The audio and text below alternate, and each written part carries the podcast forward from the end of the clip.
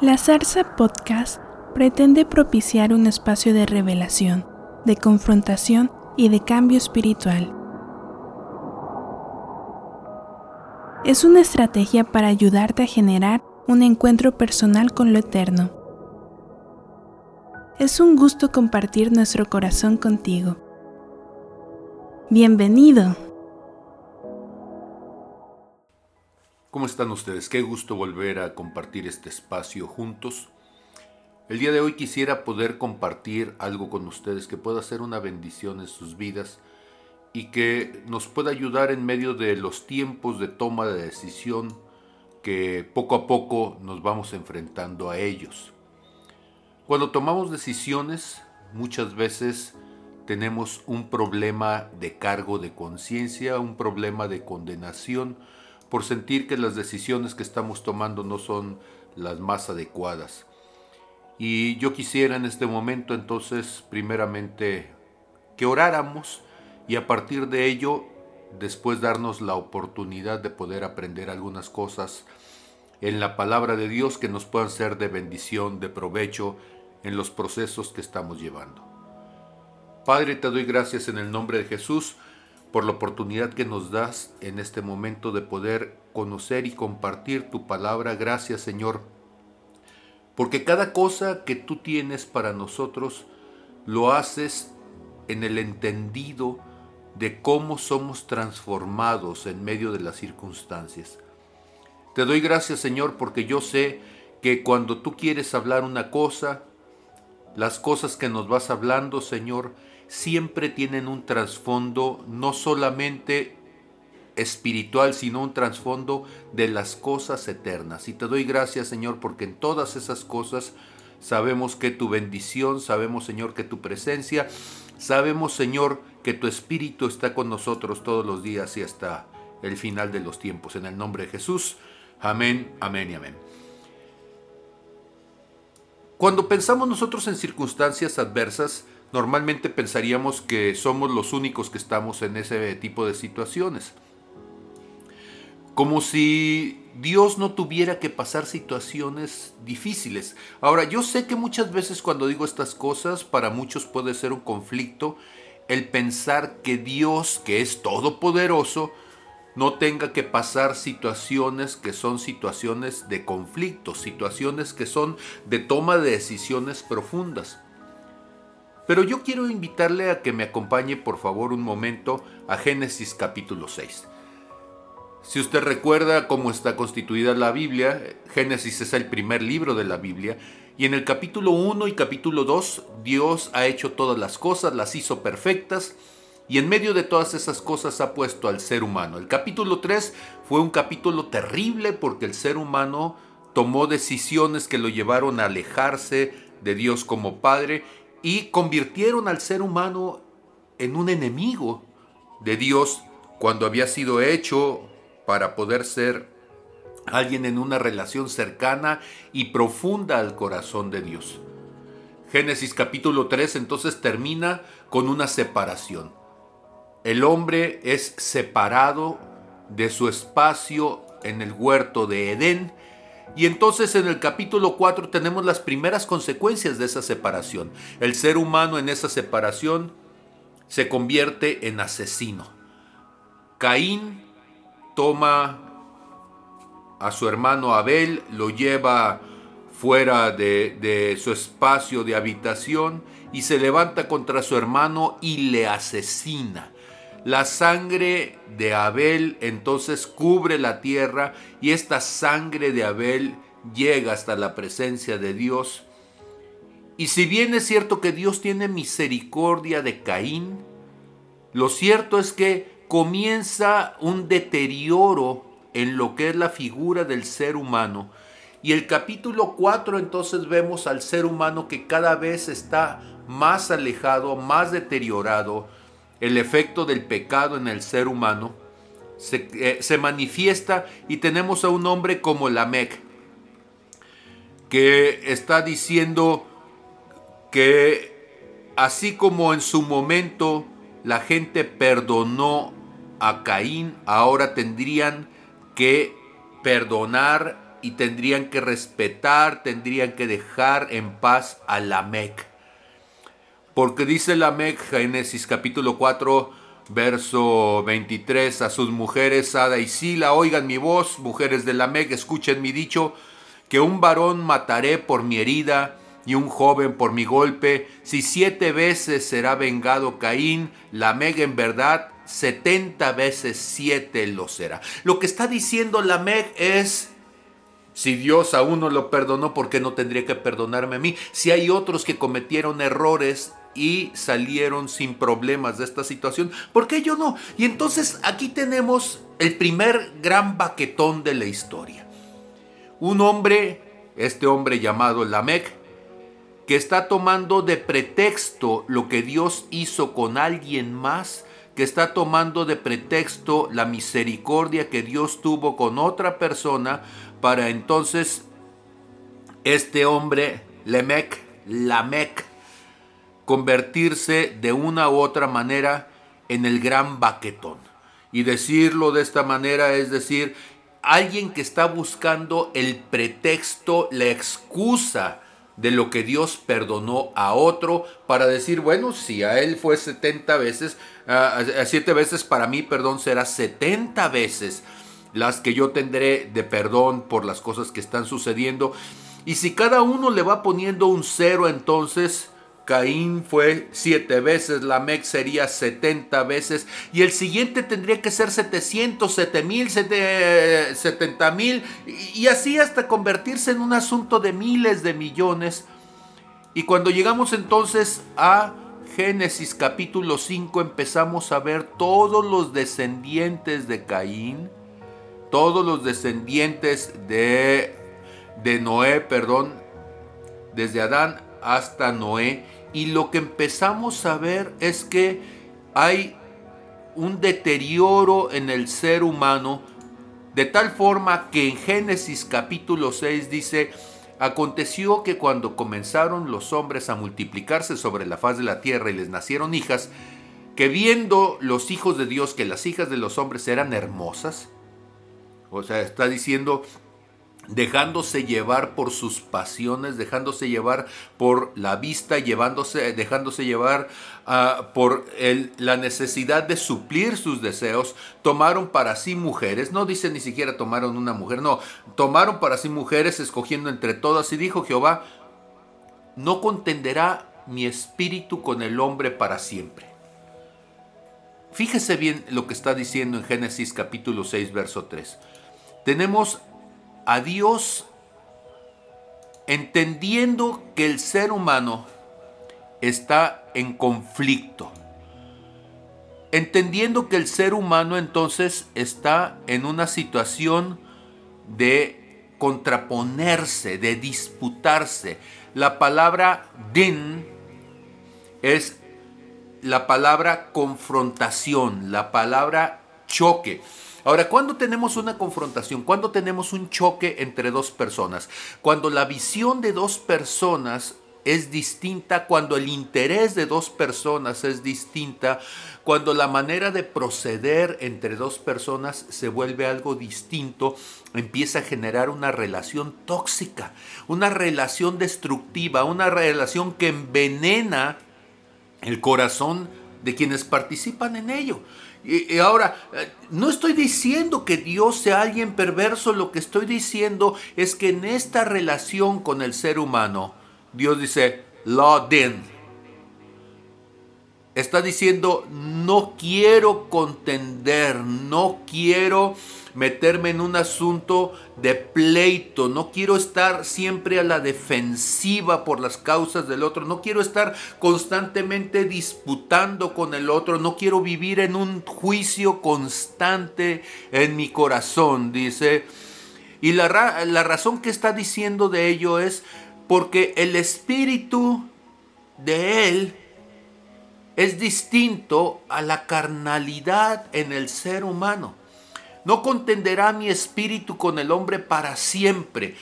Y aquí tenemos por primera ocasión, vemos a un Dios eterno diciendo, no me voy a pasar la eternidad en una discusión que se antoja estéril, una discusión que se antoja inútil. Escúcheme, una situación tóxica tiene como característica que se vuelve destructiva en nuestro interior nos empezamos a autofagocitar, nos tragamos a nosotros mismos. Y en este tipo de relaciones tóxicas empezamos a perder la visión de lo eterno como algo deseable. No quiero vivir eternamente en conflicto, no quiero vivir hasta el último de mis días en una situación de choque, no quiero vivir contaminándome todos los días por las cosas que están sucediendo a mi alrededor. Y entonces es fundamental fundamental entender que en el corazón de Dios surge un grito que dice, basta,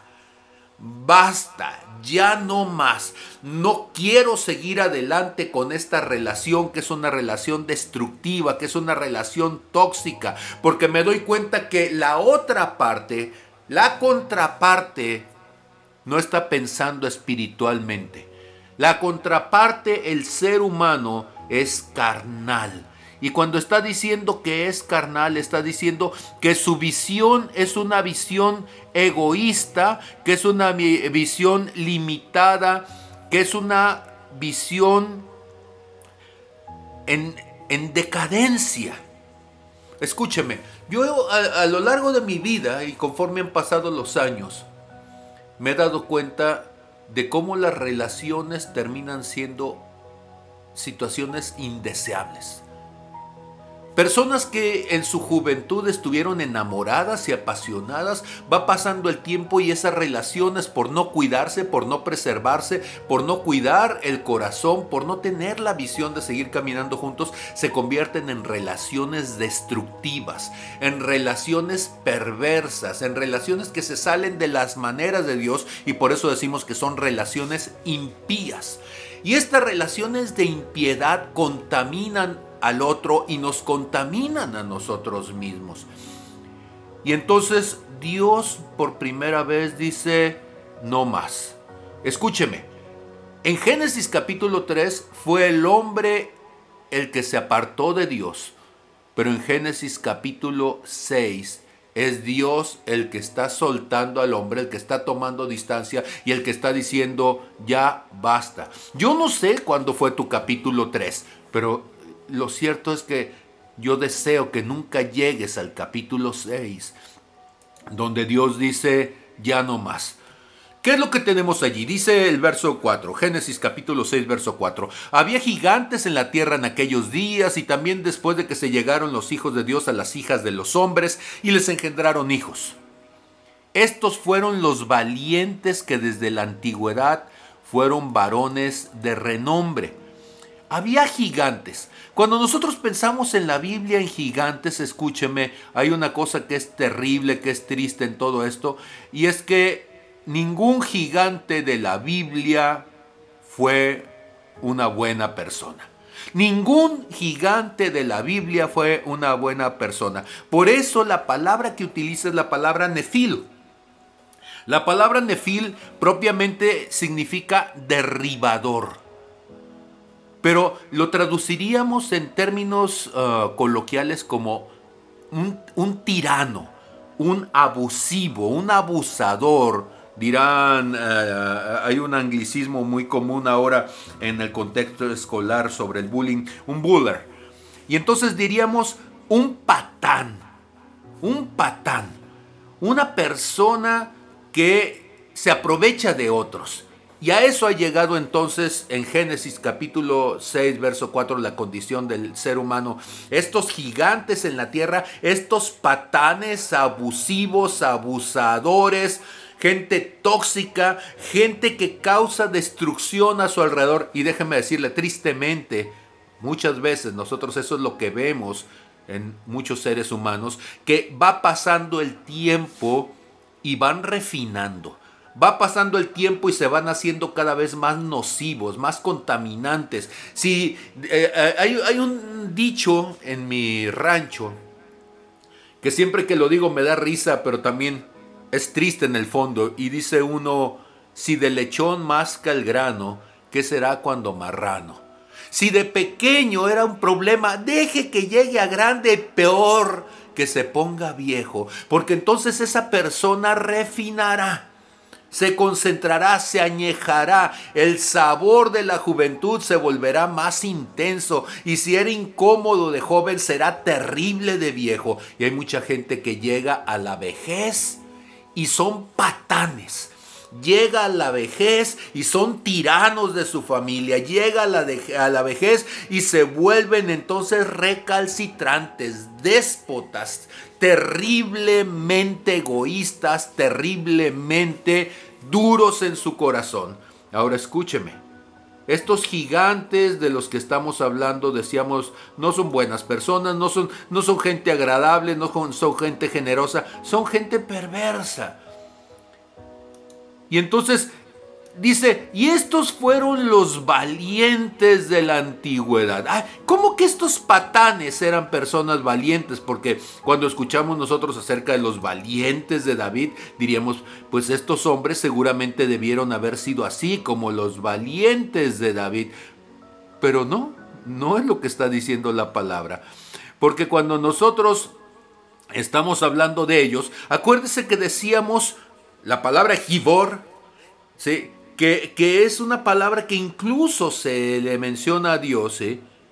significa poderoso, guerreros, sí, pero en el contexto que estamos hablando es estos hombres que eran patanes, que eran abusivos de otro, la traducción que recibe literalmente es la palabra tiranos, tiranos. Y un tirano es alguien que lleva relaciones tirantes, tensas, por eso es el nombre tirano, lleva relaciones tensas con los demás. Imagínese un tirano como alguien que trae cadenas en su mano y trae encadenados a su familia, trae encadenada a la mujer, trae encadenados a los hijos y los viene arrastrando con esas cadenas y trae otra cadena en la otra mano. Vamos a suponer que en la mano izquierda traiga las cadenas donde viene arrastrando a su familia y en la mano derecha trae otra cadena que le sirve para golpear terriblemente a los que viene arrastrando. Pues eso es lo que está hablando Génesis capítulo 6, verso 4. Que hay entonces gigantes que su corazón se fue separando de Dios y al separarse de Dios se convierten en personas nocivas, tóxicas, destructivas, que llevan relaciones tensas, tirantes y terminan siendo tiranos. Y dice que son varones de renombre. Son de renombre porque todo el mundo los conoce, son eh, los que golpean a la familia, son los que atormentan al otro, son los abusadores, son los abusivos que le dan un mal nombre al contexto de la familia, los que no les importa llegar pintarrajeados a su casa para que la esposa le lave la camisa que viene pintarrajeada por otra mujer, son los que llegan oliendo alcohol y que llegan oliendo a vómito después de haber pasado todo un día revolcándose con alguien más y todavía tienen el descaro de obligar a su familia a que esté limpiando sus suciedades. Escúcheme, por eso es que uno puede entender en Génesis capítulo 6, verso 5, cuando Dios dice, y vio Dios que la maldad de los hombres era mucha en la tierra ¿Cómo no va a ver Dios esas cosas? Cuando lo que está viendo con, con, una persona de esta condición es una condición tirante, incómoda. Y escúcheme, tengo que decirlo todo esto de esta manera para que se entienda entonces el contexto de las cosas que voy a mencionar después. Porque de otra forma la gente dice, es que usted, pastor, cuando dice las cosas las dice muy duro. Duro quisiera decirlas con mayor libertad con tal de poder sacudir el corazón de estos tiranos perversos y que puedan darse cuenta del corazón del Padre, cómo se duele ante estas cosas.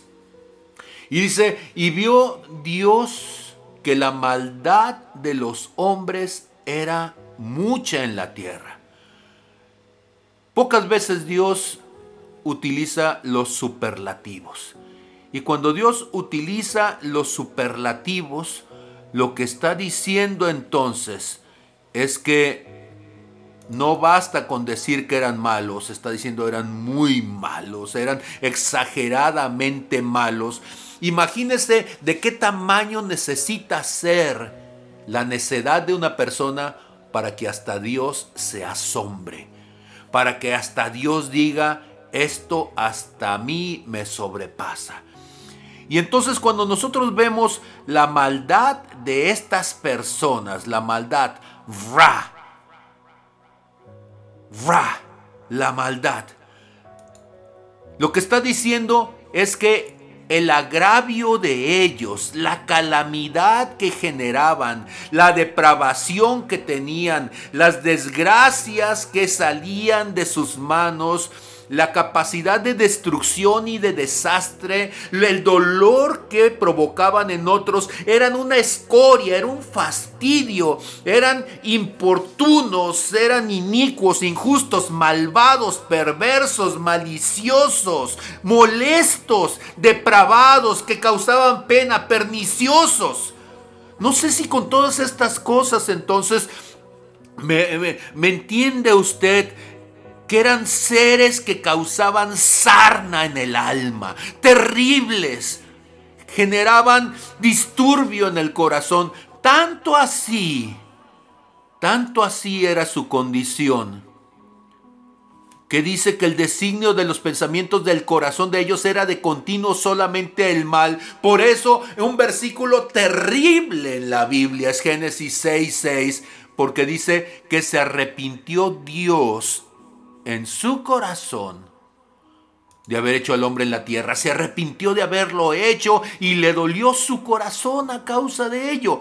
Imagínese el corazón de un padre adolorido al ver la condición nefasta, perversa, maligna, maldita de aquel a quien con todo amor había sido engendrado. Se arrepintió Dios en su corazón se arrepintió, le dolió a Dios. La palabra arrepentirse, un dolor profundo, es la palabra nakam. Y lo que está diciendo es que es como un, un, respiro fuerte, es como una exhalación dolorosa, es algo que trae una lamentación de angustia, como un castigo en el corazón como si fuera una pesada carga, como si fuera una profunda insatisfacción en el corazón de Dios a causa de ese ser humano. Y le dolió a Dios en su corazón. Y quiero detenerme en esta palabra. La palabra corazón es la palabra lev, que se va a utilizar a lo largo de la Biblia de diferentes maneras se va a utilizar como voluntad. Se va a utilizar como pensamiento, juicio, como sabiduría. Y es una palabra importante porque es la primera ocasión que estamos escuchando aquí en el libro de Génesis que a Dios le dolió en su voluntad, a Dios le dolió en su en su pensamiento, a Dios le dolió en todo su ser, en lo más profundo de lo que significa ser Dios. Ahora, si usted revisa conmigo la palabra lev, se va a dar cuenta qué importante es cuando en Proverbios 4:23 dice, sobre toda cosa guardada, guarda lev. Guarda tu corazón, guarda tus pensamientos, guarda tu voluntad.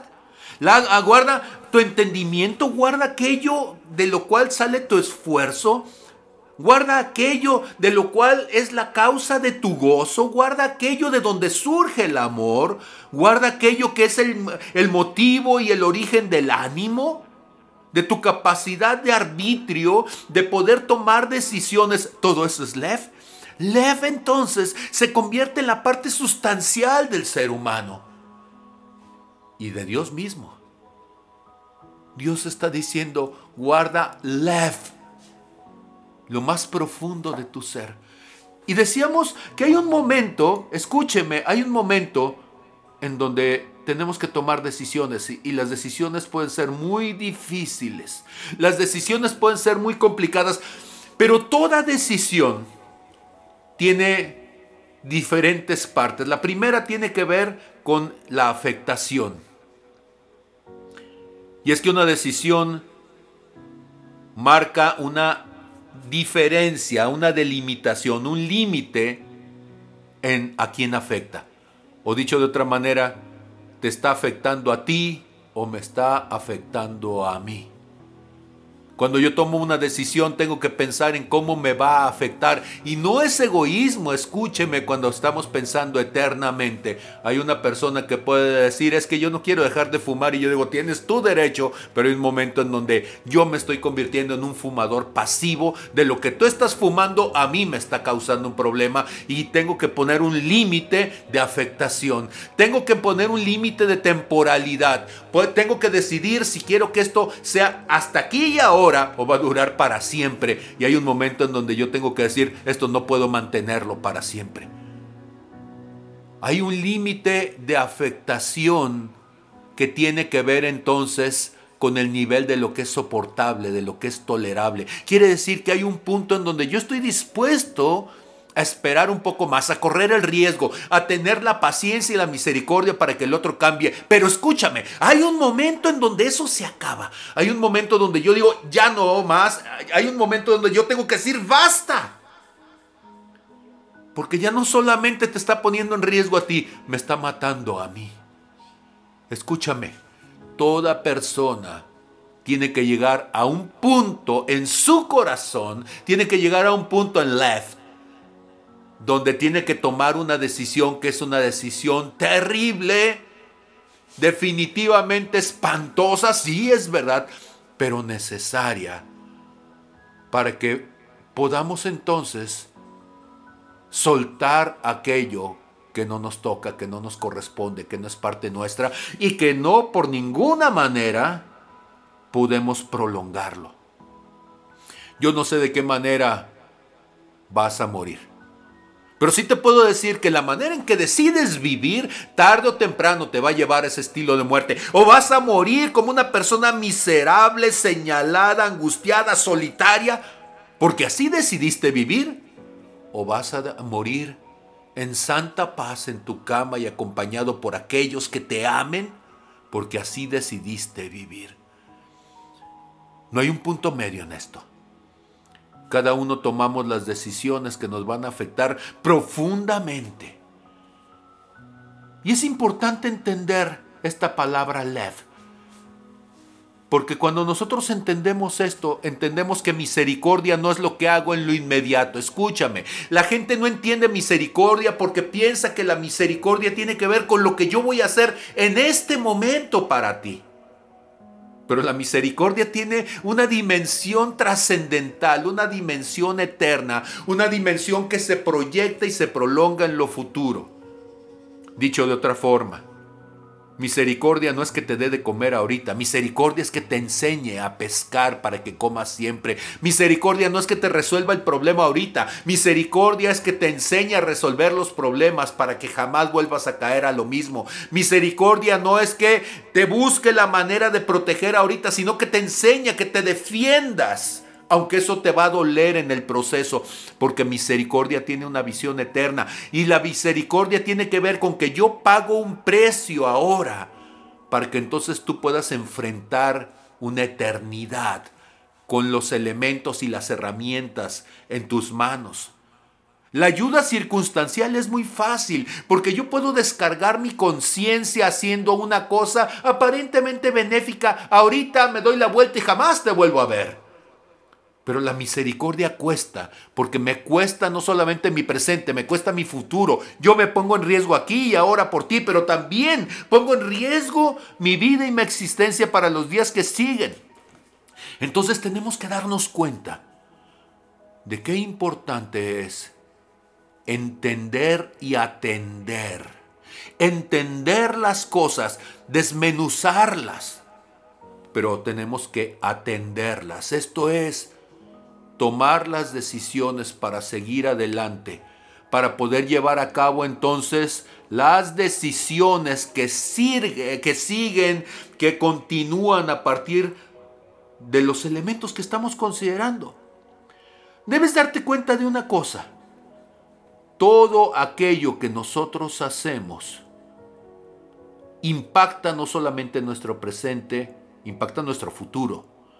Impacta no solamente nuestro sueño, no, también impacta nuestro destino. Impacta no solamente nuestra vida, impacta a los que están alrededor.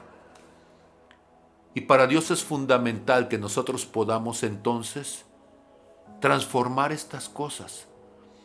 Cuando en Números capítulo 16, verso 28, Moisés está diciendo, en esto conocerán que el Señor me ha enviado para que hiciere todas estas cosas y que no las hice de mi propia voluntad.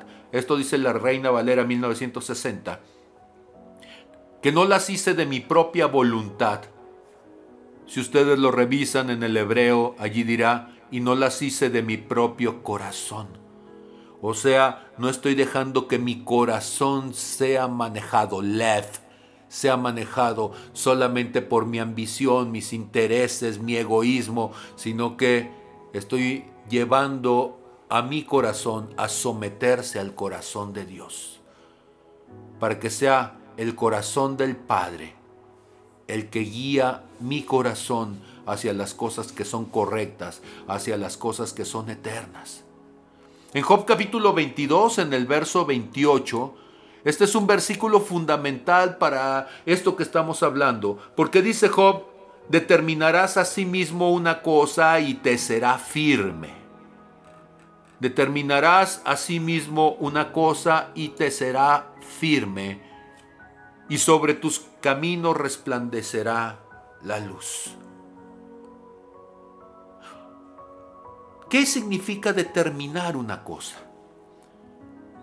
Determinar algo es establecer previamente aquello que para nosotros es importante. La palabra gazar en hebreo significa cortar, arrancar, apartar algo desde antes, tomarlo en prenda y tenerlo listo separarlo del resto de las cosas y ponerlo allí, quitarlo de lo demás y tenerlo listo, prepararlo de antemano. Y yo quiero preguntarte cuántas de las cosas que tú quisieras que sucedan van a suceder si tú no las preparas de antemano. Es que yo quiero tener una infancia no, pues la infancia ya sucedió, criatura. Pero lo que sí puedes determinar es tener una ancianidad. Y esa ancianidad va a ser el resultado de lo que tú determines el día de hoy. El cuerpo que tú tienes ahora es el resultado de las cosas de tu pasado. Pero el cuerpo que tú tengas a futuro es el que tú estás construyendo ahora. Hay, un dicho que siempre se me hizo muy cómico y es que a los 20 años tienes el cuerpo que Natura te dio. A los 30 años tienes el cuerpo que quieres tener y a partir de los 40 tienes el cuerpo que te mereces. ¿Qué cuerpo vas a tener cuando seas anciano? El que te merezcas. El que hayas cuidado, el que hayas preservado, el que hayas tenido la atención de darle lo necesario, de ejercitarlo, de valorarlo, de nutrirlo, de hacerlo descansar. Pero no solamente tu cuerpo, también tus pensamientos, también tu corazón, también tus intenciones. Escúchame, la ancianidad significa el tiempo en el ser humano donde cosechas lo que sembraste toda la vida. Y vivimos en un tiempo donde las principales causas de muerte son las enfermedades degenerativas. Porque una enfermedad degenerativa significa que es el resultado de haber tenido una vida con actitudes degeneradas. Por eso es una, es una enfermedad degenerativa. Y tenemos que dejar de ser degenerados para regenerarnos y estar generando vida en nosotros. Pero la única forma de regenerarnos, de generar vida en nosotros, es cuando cambiemos nuestra mentalidad, cuando cambiemos nuestra manera de hacer las cosas, cuando cambiemos nuestra manera de tomar decisiones. Determinarás a sí mismo una cosa y dice la siguiente parte de Job 22, 28, y te será firme, te será firme. Hacer que algo sea firme es confirmarlo es cumplirlo, es hacer eh, que algo se establezca como duradero, es algo que quede allí bien afirmado, mantenido, para que permanezca en pie, para que esté en el punto en que por más que las circunstancias sean adversas, no sea quitado. Una cosa es que yo tenga buenos anhelos, tenga buenos sentimientos, tenga buenos deseos, pero otra cosa muy diferente es que esas cosas sucedan porque yo permito que se vuelvan firmes, yo permito que se queden allí, yo permito que sean parte de las cosas que establecerán mi futuro. El destino no es algo aleatorio. La palabra destino tiene que ver más con tu, con tu toma de decisiones. La palabra destino tiene que ver más hacia dónde te diriges tú. Y muchas veces nosotros, cuando hablamos de estas cosas, la gente piensa que es a Dios al que le toca tomar la decisión de hacia dónde voy, pero déjame decirte, no es así. La palabra destino tiene que ver entonces con primeramente un prefijo, el prefijo de, que indica una dirección. Y esta dirección es una dirección de arriba hacia abajo, como la dirección que lleva la gravedad.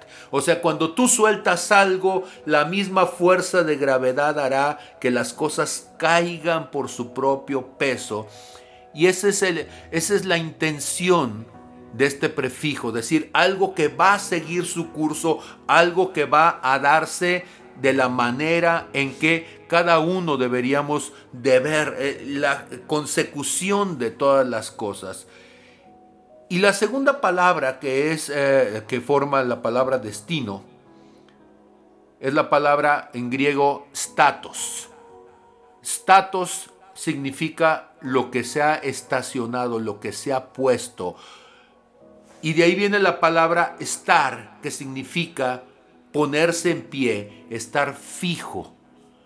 Y entonces, cuando tú dices la palabra estar, dices, lo que yo voy a ponerme de esa manera, yo voy a estar allí firme, parado, clavado, establecido de esa manera.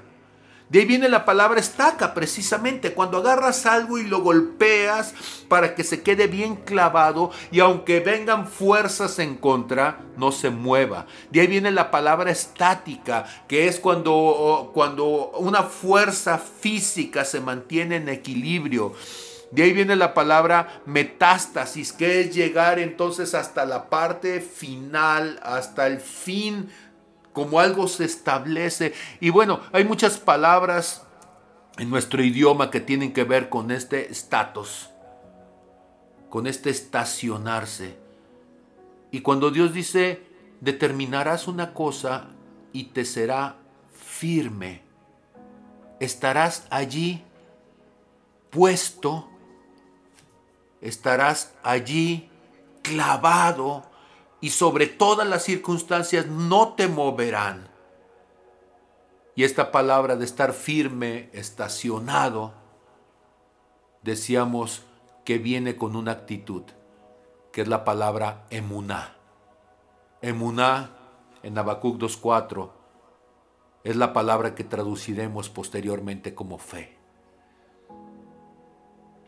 La fe es clavarte. La fe es estacionarte. La fe es ponerte en una posición de firmeza sobre algo para que algo suceda. Y entonces como consecuencia en las cosas que vas haciendo, verás la luz de Dios, verás el respaldo de Dios. Ahora escúchame, la fe no tiene que ver con lo que Dios va a hacer. La fe tiene que ver con lo que tú vas a hacer y cómo Dios respalda a través de que tú haces las cosas correctas delante de Dios que generas el espacio para que Dios haga las cosas correctas que Él quiere hacer eh, contigo. Pero mucha gente dice, Dios bendíceme en lo que hago. Y Dios dice, no, haz lo que yo bendigo. Haz lo que yo bendigo. Ponte y clávate en mi presencia. Ponte y clávate en las cosas que yo hago. Ponte y haz las cosas a la manera de Dios. ¿Por qué? Porque cuando nosotros pensamos en esas cosas, nosotros tenemos que pensar, sí. Como dice Primera de Juan capítulo 2, verso 6, el que dice que permanece en él debe de andar como él anduvo. El que dice que permanece en él. Y esta es la palabra de la que estábamos hablando hace un momento en el hebreo, ahora en el griego, menó, ¿sí? El que se pone, el que se planta, el que está firme allí, el que persevera, el que persiste, el que se queda, el que se retiene en ese lugar, el que dice que permanece en él, debe de andar a la manera de Jesús, debe de andar como él anduvo. Y entonces estábamos hablando de tomar decisiones. Y estábamos hablando de que esas decisiones eran difíciles, eran terribles, había momentos en donde nos traían conflicto en nuestros corazones, pero escúchame, cuando nosotros pensamos en estas cosas, nosotros tendríamos que pensar entonces, ¿qué es verdaderamente lo que eres como persona? Y Proverbios 23, verso 7 dice, porque cuál es tu pensamiento en tu corazón. Tal es la persona. Proverbios capítulo 23, verso 7. Porque cuál es el pensamiento, cuando, como eres en tus pensamientos. ¿Qué es lo que está diciendo aquí Shar? Lo que está diciendo es que la manera en que tú estimas las cosas, la manera en que tú piensas sobre las cosas, la manera en que tú interpretas las cosas, es lo que muestra verdaderamente lo que hay en Nefesh. Sí. Dice,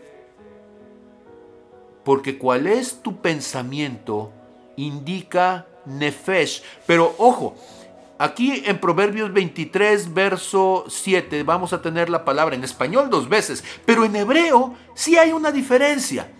Porque la primera vez cuando dice Nefesh, lo que está diciendo es cuál es tu manera de pensar en tus apetitos. Cuánto es la manera de pensar en tu manera biológica, en tu manera carnal de hacerlo, eso eres. ¿Cómo eres tú como persona? Y tú me vas a decir, ah, hermano, es que yo... No, no, no, no, no. Déjame preguntarte, ¿qué es lo que carnalmente te mueve? ¿Cuáles son tus pasiones? Si me quieres eh, decirlo de esta manera, ¿sí? Porque la persona con la que tengo conflicto no es con la persona espiritual, es con la persona carnal. Con la persona que sus pasiones la controlan, la que tiene pasiones desordenadas. Y esa persona de las pasiones desordenadas, de las áreas de carencia, de las áreas de defecto, esa es la persona que es la que controla y esa persona es la persona que rige el destino y las relaciones. Esa es la persona tóxica a la que nos referíamos hace un momento. Esa es la persona que es un tirano, esa persona que es la persona que finalmente es la que ha lesionado, lastimado a los que están a su alrededor, esa persona que en su manera de pensar, o podríamos decir en sus costumbres, o podríamos decir en su cultura, o podríamos decir en sus hábitos, en sus vicios, Es que es muy buena persona. Ah, pero cuando se enoja, esa es la persona. Vive reprimido normalmente. Ah, pero cuando deja de estar reprimido y cuando verdaderamente sale lo que es como persona. Cuando le quitas entonces las apariencias, cuando le quitas entonces el vestido, las máscaras, cuando deja de ser hipócrita y se manifiesta tal como es en su corazón, esa es la verdadera persona. ¿sí? Come y bebe, te dirá. Mas su corazón, y ahí viene la palabra lev, mas su corazón lev no está contigo. Por eso el Señor decía acerca de su pueblo, que este pueblo, decía él, de labios me honra, ¿sí? Porque cuando él está hablando de estas cosas, él está hablando de esa apariencia. Y entonces él dice, este pueblo de labios me honra. Isaías 29, 13. Pero su corazón, Lev, está lejos de mí. Y su temor, su religiosidad, sus costumbres, su doctrina, no son más que mandamientos de hombres que les han enseñado. Escúchame, por eso Proverbios 23, verso 7, Isaías 29, verso 13, de lo que está hablando, es que hay dos personas allí. Hay una persona que ante los ojos de los demás son personas con una cierta apariencia de bondad, son una personas con cierta apariencia de piedad, pero el Señor está interesado en Lev, en el corazón. Por eso decíamos hace un momento en Proverbios 4:23 que sobre toda cosa guardada guardarás tu corazón porque de ese corazón, de lo que hay en lo profundo del corazón, de eso es de lo que emana la vida, de eso es de lo que tú te vas a nutrir, eso es lo que tú vas a experimentar eternamente. Y yo quiero terminar entonces esto que hemos estado hablando hasta ahorita. Yo lo quiero terminar retándote con esto. Escúchame, el asunto no es en dónde vas a estar en la eternidad. Eso es secundario. El asunto de fondo es cómo vas a ser en la eternidad. Ojalá el lugar fuera importante. El infierno no es donde vas a estar, el infierno vas a ser tú. El infierno va a ser tu condición de miseria. El infierno va a ser tu condición de perversidad. El infierno va a ser tu condición de, de ser un desastre en tu corazón. El infierno ya lo vives ahora porque vives en una contradicción. Vives en, una, en un conflicto. Vives en una lucha constante porque te descubres a ti mismo como un ser humano indeseable. Te descubres a ti mismo como un ser humano perverso, como un ser humano nocivo y tóxico que lastima a los que te aman. Y el infierno será que eternamente tuvieras que ser eso. El peor enemigo de ti mismo, el peor castigo de ti mismo, es tenerte que soportar a ti mismo para siempre. Cuando nosotros decimos que Dios quiere librarte del infierno, te quiere librar del infierno que eres tú. Te quiere librar del castigo de tener que vivir contigo mismo para siempre en la peor versión de ti mismo. Escúchame, hay decisiones que son terribles de tomar, es cierto, hay decisiones que son terribles de enfrentarlas, es cierto, pero tenemos que enfrentarlas para preservar lo más valioso, que es un corazón sano, que es un corazón limpio, que es un corazón fuera de toda situación de perversidad y si para eso tienes que tomar distancia de otros, créeme, hazlo por favor. Si para eso tienes que separarte, hazlo por favor. Si para eso tienes que pensar de una manera diferente, tienes que levantar muros a tu alrededor, tienes que poner una pared de tabla roca. Yo no sé qué tengas que hacer, pero escúchame. No pongas en riesgo tu eternidad contaminándote, volviéndote una persona tóxica a causa de las heridas que otros han hecho y que tú las has mantenido. No te conviertas en un monstruo para los demás y para ti mismo. Como un gesto de misericordia, pensando a futuro, pensando eternamente, detente, di basta. Y convierte entonces esta oportunidad en un cambio para ti Convierte entonces esta oportunidad en una transformación para ti. Convierte entonces esta oportunidad en el momento de que las cosas sean distintas. Génesis capítulo 6, nosotros vemos a un Dios que está tomando decisiones que son terribles, que son tremendas, que son dificilísimas, pero que son necesarias. Porque si bien es cierto, el hombre se había convertido en un monstruo, pero tú no puedes esperar a que Dios se convierta en un monstruo. Cuando dice que se arrepintió, cuando dice el verso uh, capítulo 6, verso 6 de Génesis, que a Dios le dolió en su corazón, lo que está diciendo es que había llegado hasta el nivel de su corazón ya el daño en el otro.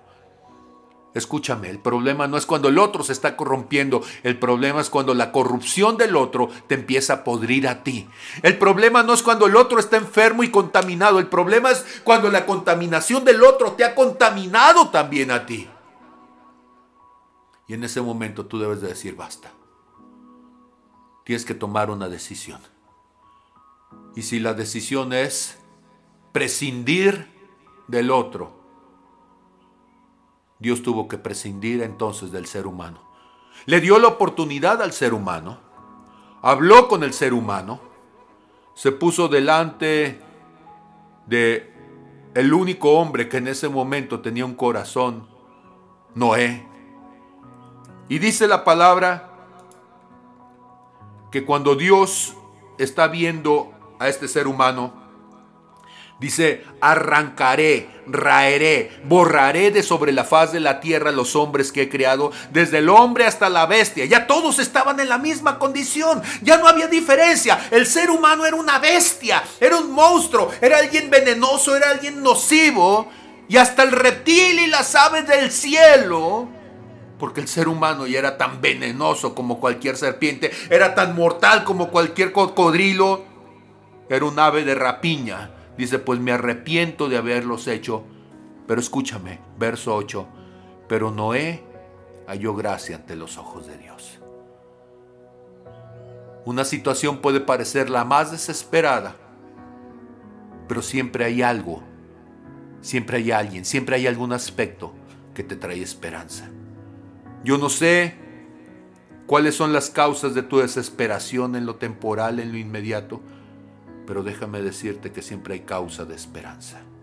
Y esa causa de esperanza es eterna. Esa causa de esperanza es qué va a suceder después de eso, qué va a suceder más allá de eso, qué va a suceder cuando todas estas cosas puedan resolverse, qué va a suceder cuando todas estas cosas tengan una solución, qué va a suceder cuando tú decidas llevar a cabo las cosas que Dios te está mostrando, las cosas que Dios te está diciendo, las decisiones que estás por tomar y en medio de todo eso, en medio de esa decisión, yo te pregunto, ¿qué sigue? ¿Qué sigue de tu decisión?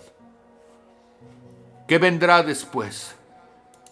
Hay momentos en donde Dios tiene que tomar decisiones dificilísimas al punto de que después de esas palabras no dirá nada más.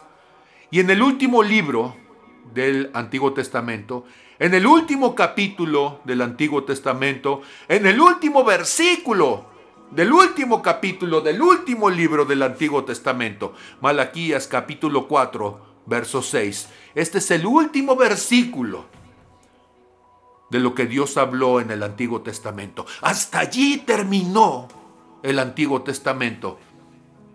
Y dice, y Dios hará volver Lev el corazón, la voluntad, el entendimiento, los deseos de los padres hacia los hijos. Y Lev, el corazón de los hijos hacia los padres. No sea que yo venga y hiera la tierra con maldición. ¿Dónde está nuestra esperanza? Es tiempo de sanar nuestros corazones. Es tiempo de hacer volver nuestro corazón hacia otros. Escúchame, no tomes por favor el pretexto de decir estoy muy viejo. No tomes la estupidez como pretexto. Siempre hay una nueva oportunidad. Aprende a hacer las cosas nuevas. Deja la necedad a un lado, deja las excusas a un lado, deja los berrinches a un lado. Madura y rescata las cosas que son de alto valor. Porque solamente esas cosas son las que traerán la posibilidad de la eternidad. Y esta es puesta en tus manos en este momento. Es una oportunidad que no puedes dejar pasar. Yo te pido, te ruego, en todo amor, en toda misericordia, toma decisiones sabias. Sana tu corazón para que Dios sane tu tierra. Padre, en el nombre de Jesús, yo te pido, Señor, por mis hermanos que están escuchando este mensaje. Yo te pido, Señor, que en tu amor y en tu misericordia tú permitas que este mensaje, Señor, se convierta en vida, en vida eterna, en vida en abundancia para ellos y que todas las cosas que tú quieres hacer, Señor, todas las cosas que son necesarias y que pertenecen a la vida y a la piedad, vengan por medio del conocimiento de tu corazón, Señor, para que ellos puedan ser libres de todo engaño, libres, Señor, de su propia destrucción, libres de su propio infierno, Señor, y puedan trascender a lo eterno, a la imagen y semejanza de Jesús. Amén, amén y amén. Muchas gracias por escucharme. Espero que estas reflexiones te ayuden a generar un encuentro personal con el Eterno. Es nuestro profundo deseo que, al igual que la zarza, tu corazón permanezca siempre ardiendo. En nuestra página oficial de Facebook, zarza.podcast, te pedimos que nos compartas algunos de los temas que te interesaría que abordáramos en los siguientes podcasts. Será un privilegio colaborar en tu proceso de búsqueda personal hasta la próxima.